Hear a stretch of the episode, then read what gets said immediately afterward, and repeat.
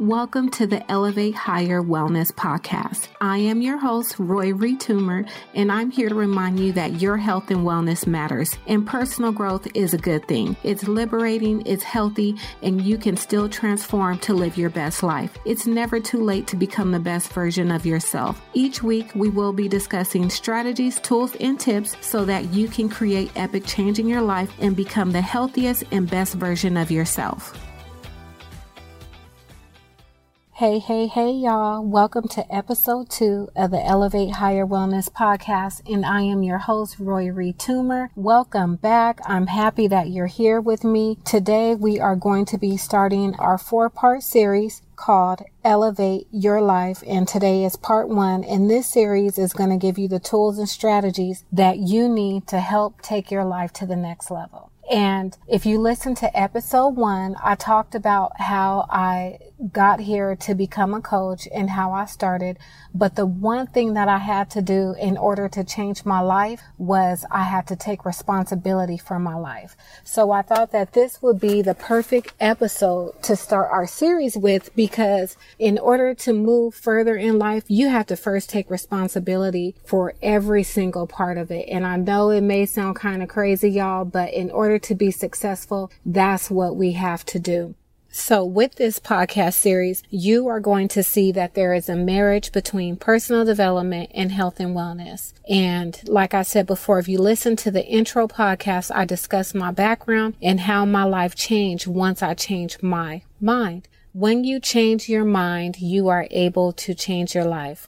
So today I'm recording from our car. Um, I'm watching my girls play volleyball, but you know what I said? I got to get this done. And that's what keeps me motivated, and that's what keeps me going by staying true and staying consistent to my word. So um, let's go ahead and start. Go ahead and grab your pens and paper, grab you a cup of uh, water, some tea, some wine, but just go ahead and get ready because you're going to want to take notes on this podcast. So first I want to start off with sharing one of my favorite quotes from Jim Rohn, and it's actually out of one of my favorite books, and it, the book is called The Successful Principles by Jack Canfield. And what I'll do, I'll be sure to leave a link to that book in the show notes so you guys can go ahead and grab it, because it's one that you are going to want to add to your arsenal. And the quote is, "You must take personal responsibility. You cannot change the circumstances, the seasons, or the wind, but you can change yourself."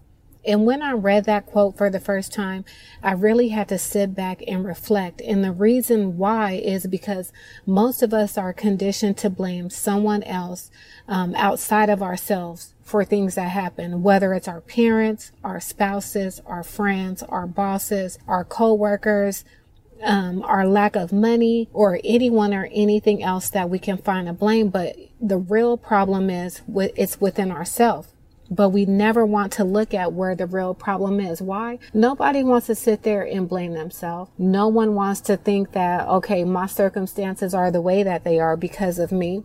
So let me give you an example. In the first episode, I shared my story about being fired from my job in two thousand ten. And in the beginning, you guys, I was embarrassed. I felt ashamed. I did not take accountability and I did not take responsibility. But I knew in order for me to progress forward in life, in order to become the su- successful person that I wanted to be, I had to take one hundred percent responsibility and accountability for my own actions and decisions. And when I did that, it set me free. I was able to forgive myself. I was able to move forward with a clear conscience, because you know what? Our past does not define us. It does not define who you are today. Your past is just your experiences and your decisions that you made at that moment. But once you decide to change, that's when everything else changes. And I wasn't holding myself hostage to that story any longer. I took charge and I changed the story and I took accountability, and I was able to make peace with it. And I was also able to move forward. And once I did that, things started to shift in my life in such a positive way, and it helped me to elevate my own mindset and grow and really expand who I was as an individual and a, and a person. So today I want to share with you three steps on how you can take responsibility for your life and make changes right now. The first step is In order to take one hundred percent responsibility for everything in your life, you have to stop complaining, you have to stop blaming, and you have to release those past thoughts and feelings and start now to create the future that you want. So a lot of times we live in our head and we'll play these same stories over and over and over again. Playing those same stories over and over again is not going to change anything. You have to be the one to say, you know what? Today is a new day of change. That's the past. I'm not living in the past any longer, and I'm living in the future, and I'm taking the time to create the life that I want to live. I refuse to live in the past. Why? Because the past holds you back. The past doesn't allow you to elevate. The past doesn't allow you to move forward in life. So the first thing you have to do, stop complaining, stop blaming, take accountability, take responsibility so you can move forward. Number two, you must give up all of your excuses, victim stories, blaming outside circumstances, and all of the reasons why you can't and why you haven't up until now. Today is the day that you begin to move forward. And all that matters at this point is that you choose the outcome of your life. You start making the decisions for the results that you want to create, because life is all about the choices that we make. Now, once you do that, just say you commit to the process and something does not go the way that you plan. These are a few questions that you can ask yourself. So I want you guys to write these down. And if you have a journal, write them down in your journal, because that will give you the opportunity to always go back and reflect. How, the first question would be, how did I create that? The second question, what was I thinking? And then the third question you can ask yourself, how did I act to get the other person to act that way? So just say it's a relationship or a conversation with a coworker. A lot of times we do not see, we do not have the perception to see ourselves. So we may come off and say one thing to someone else, and then they take it a whole nother way, and we may get defensive because we don't like how they respond to us. We have to take responsibility for the words that come out of our mouths. So if you're having an argument, if you're having a disagreement with someone, allow yourself to think and reflect before you start speaking, so you can start seeing a different outcome. And then that person can also see growth within yourself. All right. And number three is the event response outcome. I want you guys to go ahead and write this down. Event plus response equals the outcome. And what that is, it's just the basic idea that every outcome you experience in life is a result of how you responded to an earlier event or different events in your life. So if you don't like the outcomes you're currently getting, there are two basic choices that you can make. The first one is you can blame the event for your lack of results. In other words, you can blame the economy, the weather, your money, your lack of education, your parents, your spouse, and so on, right? If you do that, all that is, is you're limiting yourself. You're allowing these conditions and circumstances to stop you.